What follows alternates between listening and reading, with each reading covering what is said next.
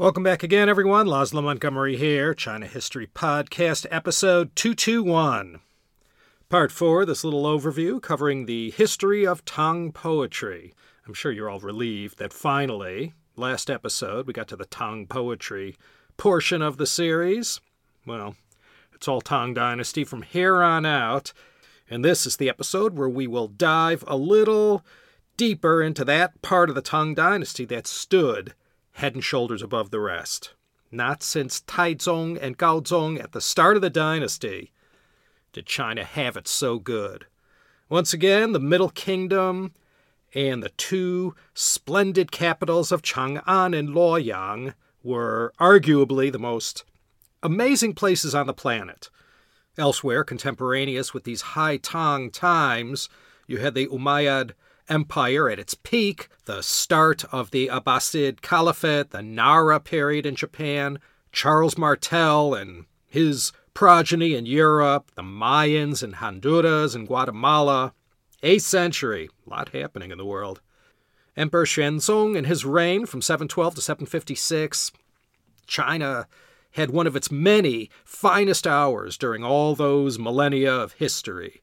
And Emperor Xuanzong, like the musical king Joseph II would during the second half of the 18th century in Europe, held court to all the most talented writers and artists in all of China, and who came to China as well. He was at the center of it all, and fat with all the riches flowing back and forth along the Silk Roads and from up and down the Grand Canal. Tang Xuanzong was extravagant in his generosity as a benefactor to all men and women of talent in all the arts. And as much as Tang poetry was concerned, this was the age that produced the greatest and most revered and beloved poets in Chinese history. I thought between now and the final buzzer we could survey some of these greats and the times they lived in. Why don't we start with Li Bai?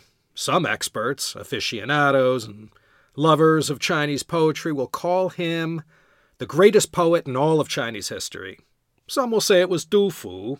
It's all talk. I wouldn't even dare to call one primus inter pares over the other. But these two, they've almost become this pat answer to the question who were China's two greatest poets? Let's do a brief run through of some of the milestones and stories from Li Bai's life, and then finish off the episode with a reading of a few of his poems.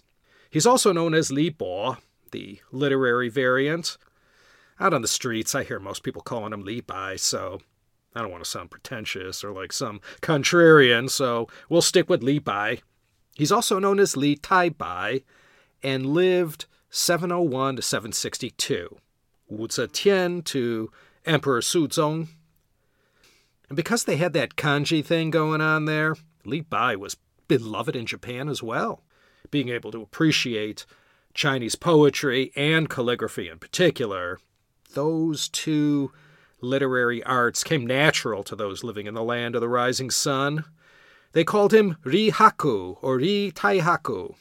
In Vietnam and Korea, they loved him too. Their pronunciation of his name sounded about the same as in Chinese.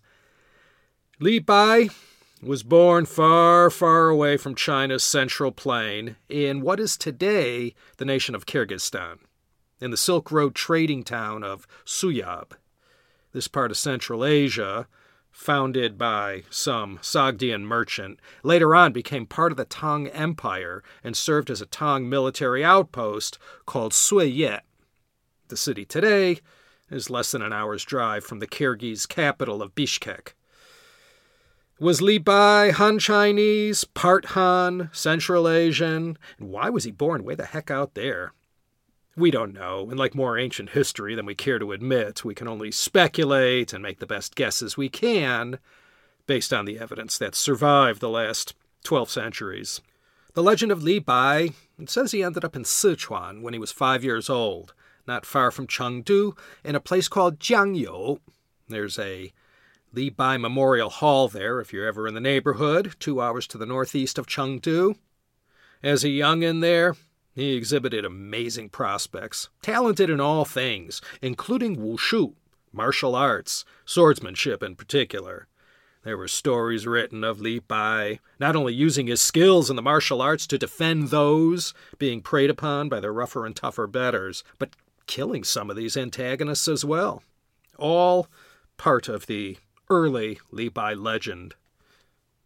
Bai enthusiasts will tell you straight away, aside from the vast repository of fabulous poems, over a thousand, one other thing that defined him was well, his romanticism, and absolute love of wine. He loved drinking, getting drunk, composing poetry when he was blitzed, and even writing poems about the joys of Chinese wine. And did I mention man of the people? I indicated that. Yeah, Li Bai was one of those types that, you know, whatever he had in his pocket at the time, that's how generous he could be with his friends, hangers on, and those he might meet on the road. He was no Van Gogh, unappreciated in his own lifetime. He was a star wherever he went. Right on the spot, Li Bai would extemporaneously say or write one poem, and instantly the aficionados gathered round knew this was the greatness they aspired to. In 725, Li Bai, in his mid 20s, left Sichuan and did the first of what was to be several stretches of wandering around China. He went all over the country, mostly throughout the north and central part, and wherever he went, he wrote poetry that gives us a peek at what one might expect to see in 8th century China. He wrote of the places he saw, the people he met, or with whom he had tearful farewells. He began in Nanjing, so easily accessible from Sichuan via the Yangtze River, despite the brilliant career in the imperial bureaucracy that was his for the taking. Bai never bothered to take the civil service exams and therefore denied himself what could have been quite a career as a Tang official. He was never a big fan of Confucius, but he had read all the classics, knew them backwards and forwards, and was thoroughly educated in this respect. But as I said, given his personality, that wasn't the life for a guy like Li Bai. He preferred to lean pretty heavily in the direction of Taoism instead. One of the milestones in Li Bai's early bio concerns the story from 735 when his early wanderings brought him to Shanxi province. A general named Guo Ziyi was being tried in a military court for something or other, and Li Bai knew Guo and was aware of his reputation for honesty, integrity, and always doing the right thing. I read he was a Nestorian Christian. Anyway, Li Bai used his influence to speak to someone and advocated on behalf of Guo Ziyi, and so Li Bai was able to save this Tang general from some uncertain future. And for doing Guo Ziyi such a solid like he did, much later on, in 757, in the throes of the An Lushan rebellion, Li Bai is going to find himself in hot water facing execution. By that time, Guo Ziyi was one of the leading Tang military leaders and would ultimately lead the dynasty to victory over the An Lushan rebels. We'll get to that later. Guo Ziyi, by that time, was called the Great Protector of the Tang Dynasty and was credited with saving the dynasty from a real close call. But when Li Bai got him out of a jam in Shanxi in the year 735, Guo Ziyi still had a whole slew of battles in front of him. Later on, during the period of his wanderings that brought him to easternmost Shandong, Li Bai's legend continued to grow. There, in the former state of Lu, he fell in with five other Shandongers, all accomplished in varying degrees in the literary and artistic skills of the day, and Li Bai became part of this band of six who were known as the Zhuxi Dai, the six idlers of the bamboo brook. Zhuxi means bamboo stream or brook, and Dai, well, Yi means ease, leisure, escape, flee, withdraw from the world. Da means great, which presumes these six were a cut above your average E.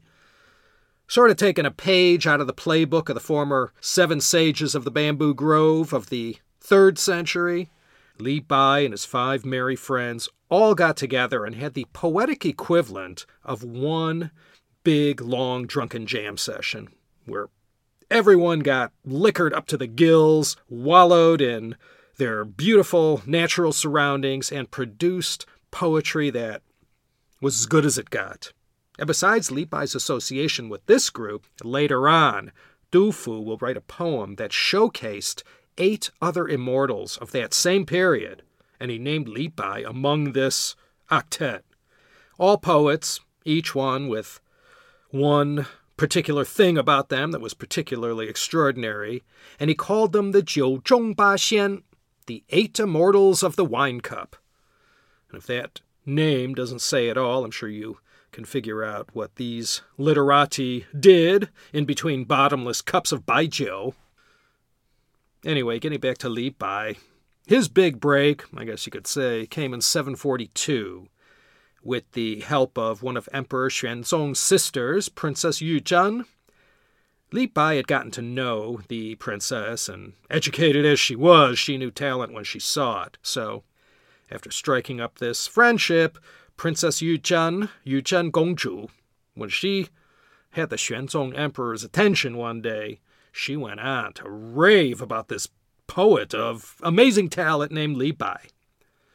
Xuanzong was suitably intrigued, just as Joseph II probably was when his advisers first told him about this amazing Mozart from Salzburg. So Xuanzong was game, and with the royal princess's introduction, Li Bai came to the greatest city in the world, perhaps, mid 8th century, Chang'an, and just wowed everyone.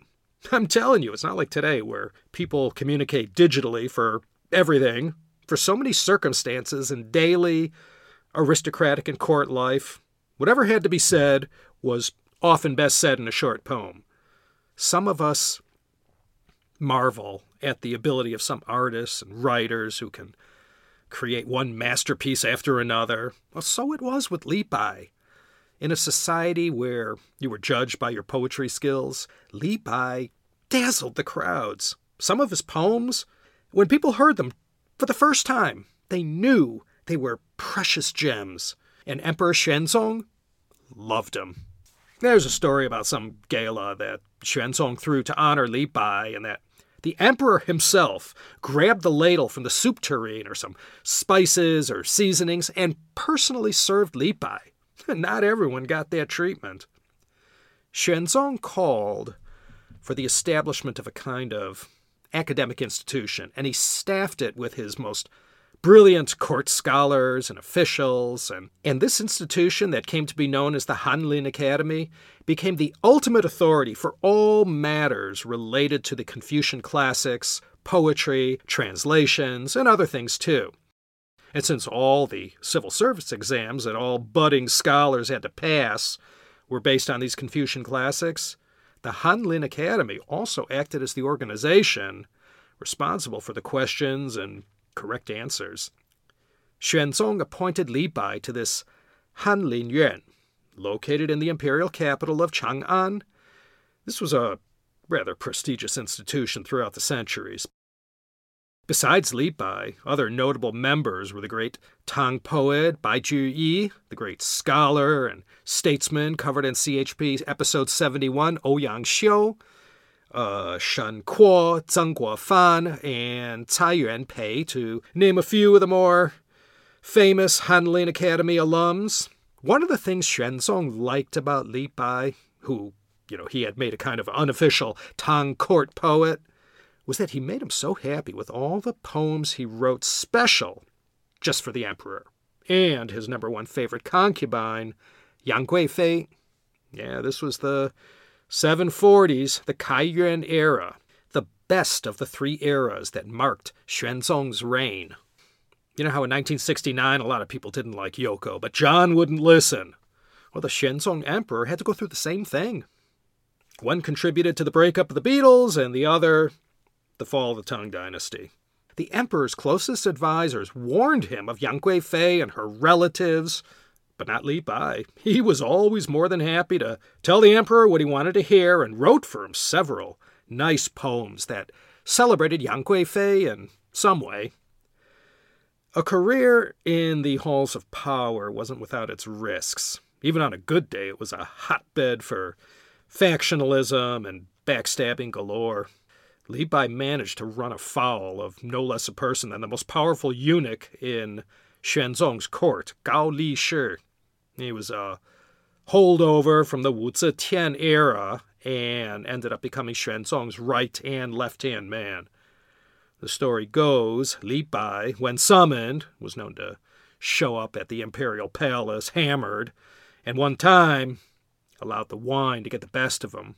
The emperor made a remark to Gao Li Shi to go assist the poet in removing his muddy boots, or, you know, something that was rather insulting. Well, Gao Li Shi didn't like that, but he, you know, complied, of course, and soon after conspired with Yang Guifei to have Li Bai accused of something or other that was an insult to the emperor. So after he was done whispering to Xuanzong, next thing you know, Li Bai fell from grace and received a penalty of banishment from the court. Xuanzong was heartbroken to see one of his court favorites leave, and it said he loaded Li Bai up with all these parting gifts. So after this stint in Chang'an, Li Bai hit the road again and headed toward Shandong. This was the time when he met Du Fu, 744 and 745. They met in Luoyang, and these two greatest of all the greatest poets in Chinese history became friends for the remainder of their days. And although they only met in person a few times, they kept up a friendship, and as I mentioned last episode, they exchanged many poems.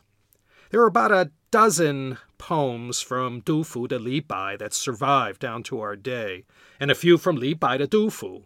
They kept up an epic correspondence, like Sartre and Simone de Beauvoir, or Catherine the Great and Voltaire. When Du Fu met Li Bai, ten years his senior, Li Bai was already a big star and renowned throughout the land for his work, not to mention his wild and crazy reputation. Wine was his god, and many a great poem was composed out of the many cups he would consume in a single sitting.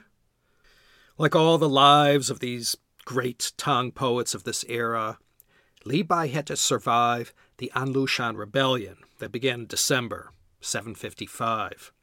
During the shakeout, when Xuanzong had to flee the capital suddenly after it fell to the rebels, during the power vacuum, Li Bai backed the wrong prince, not the one who became the next emperor, Su Suzong.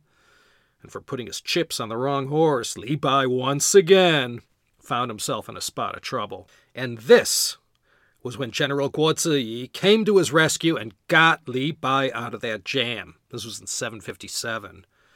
You know when Guo Ziyi passed in 781, aged 83 or 84? The legend says that the Jade Emperor himself looked upon Guo Ziyi and saw what a good, decent, principled person he had always been, that he walked the walk his whole life and had done so much for the Tang ruling house and for China. He declared Guo Ziyi from that point forward to be the god of wealth and happiness.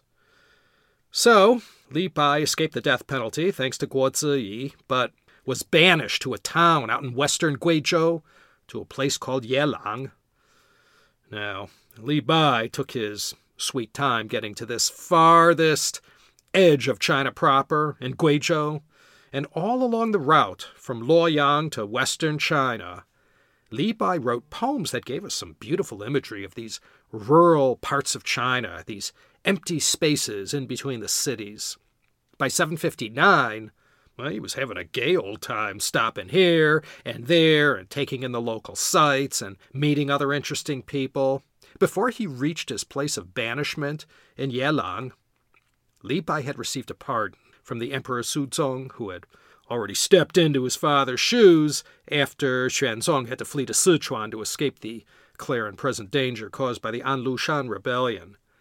So, with his royal pardon in hand, Li Bai went back to doing what he did best wandering around China through Guizhou, Jiangxi, Anhui, and again in Nanjing, stopping wherever he pleased, always composing poetry and enjoying his wine. He finally ended up living with a relative in the town of Dangtu in Anhui, and there he passed away in 762 at the age of 61. And if you visit Dangtu County today, just south of Ma'anshan, you can visit the Tai Bai Mu, or Li Bai Tomb, the great poet's final resting place. There's a version of Li Bai's death that says he was on a boat, drunk as can be and feeling no pain, and fell into the river trying to embrace or perhaps toast the reflection of the moon on the water. No one got that on video, so hard to determine the veracity of that legend. The An Lushan Rebellion still had another year to go before it was finally snuffed out. The Tang Dynasty continued on for another 134 more years to 907, but pretty much by the time the rebellion ended, eh, it was never the same again. And all the experts and scholars have divided Li Bai's poetry up into all these chapters in his life the periods when he was traveling here or there, when he was hanging out with the six idlers of the bamboo brook, or working for the emperor, or on the road to Yelang. Let's read a few of his poems. His five and seven character per line quatrains are what he's best remembered for, but throughout his life, his compositions ran the whole gamut of popular styles of poetry that we discussed in the first three episodes of this series. He didn't invent any styles, he wasn't known as a great innovator. Li Bai's greatness lie in writing poetry in all the styles of the day, ancient and modern, and producing work of such quality that in his own time, in the 8th century, clear through to today, people went crazy about his poetry. Let's start with one of his most famous poems. It's called Thoughts on a Still Night, Jing Ye Si. Anyone who went through the Chinese version of the K through 12 regimen surely had to memorize this one. 床前明月光，疑是地上霜。举头望明月，低头思故乡。Moonlight before my bed, perhaps frost on the ground. Lift my head and see the moon. Lower my head and I miss home. And here's one of the poems he wrote for Meng Hao Ran, someone we'll look at in part six, and one of the most beloved of Tang poets from this time. It's called Sending Off Meng Hao Ran at Yellow Crane Tower. I've been there many times. Huanghe Lou, Yellow Crane Tower. If you ever visit Wuhan, don't miss it. The poem was written by Li Bai as he watched his friend's boat from the top of this magnificent tower as it sailed away on the Yangtze River. In Chinese, this poem is called Huang He Lou Song Meng Hao Ran Zhi Guangling. Gu Ren Xi Ce Huang He Lou Yan Hua San Yue Xia Yang Zhou Gu Fan Yuan Ying Bi Kong Jin 唯见长江天际流。My old friend bids farewell to the west at Yellow Crane Tower. In the third month, flowers in the mist, he leaves for Yangzhou. Distant reflection of the lone sail on the edge of an emerald emptiness. All I see is the Yangtze River, flowing as if on the verge of heaven. And here is one of Li Bai's poems to Dufu. This is another and the most popular genre of poems where one bids farewell to another person or place. This one's called A Poem Sent to Dufu Below Shaqiu City. Shaqiu Chengxia Ji Dufu. 我来今何事？告卧沙丘城，城边有古树。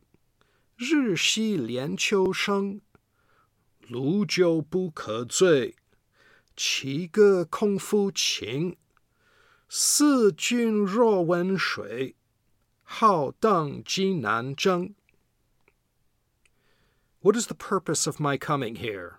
High before me lies Shaqiu City.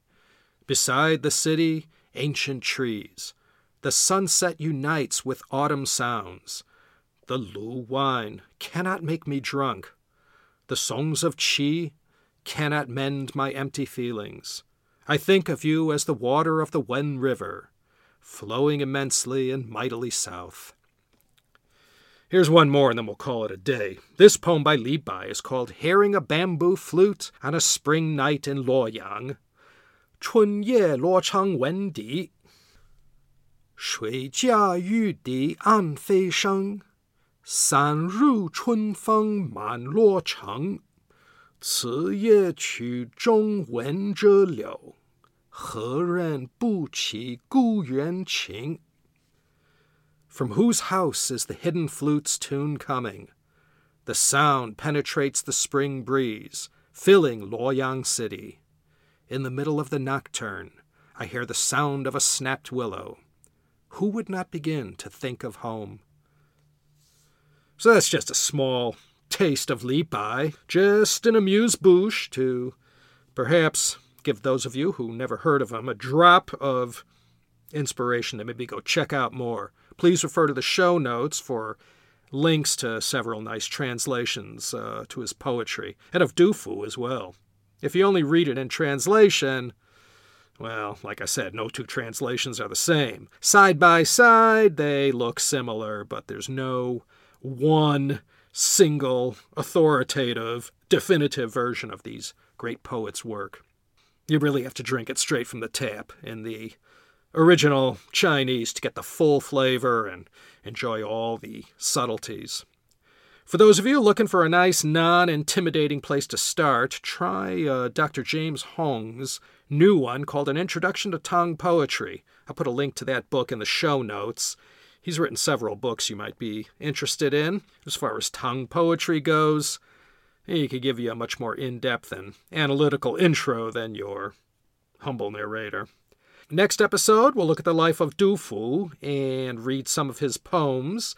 As you'll see, he had quite a different life experience from Li Bai, one of the great party animals from Chinese history. Du Fu didn't get to enjoy half the fun Li Bai had, so please don't give up the ship just yet. Okay, let's wind things up for now. This is Laszlo Montgomery coming to you once again, just like last time, and probably next time as well, from the city of Los Angeles, here in the state of confusion. I'll be waiting for you in two weeks. Same bat time, same bat channel for another poetic episode of the China History Podcast.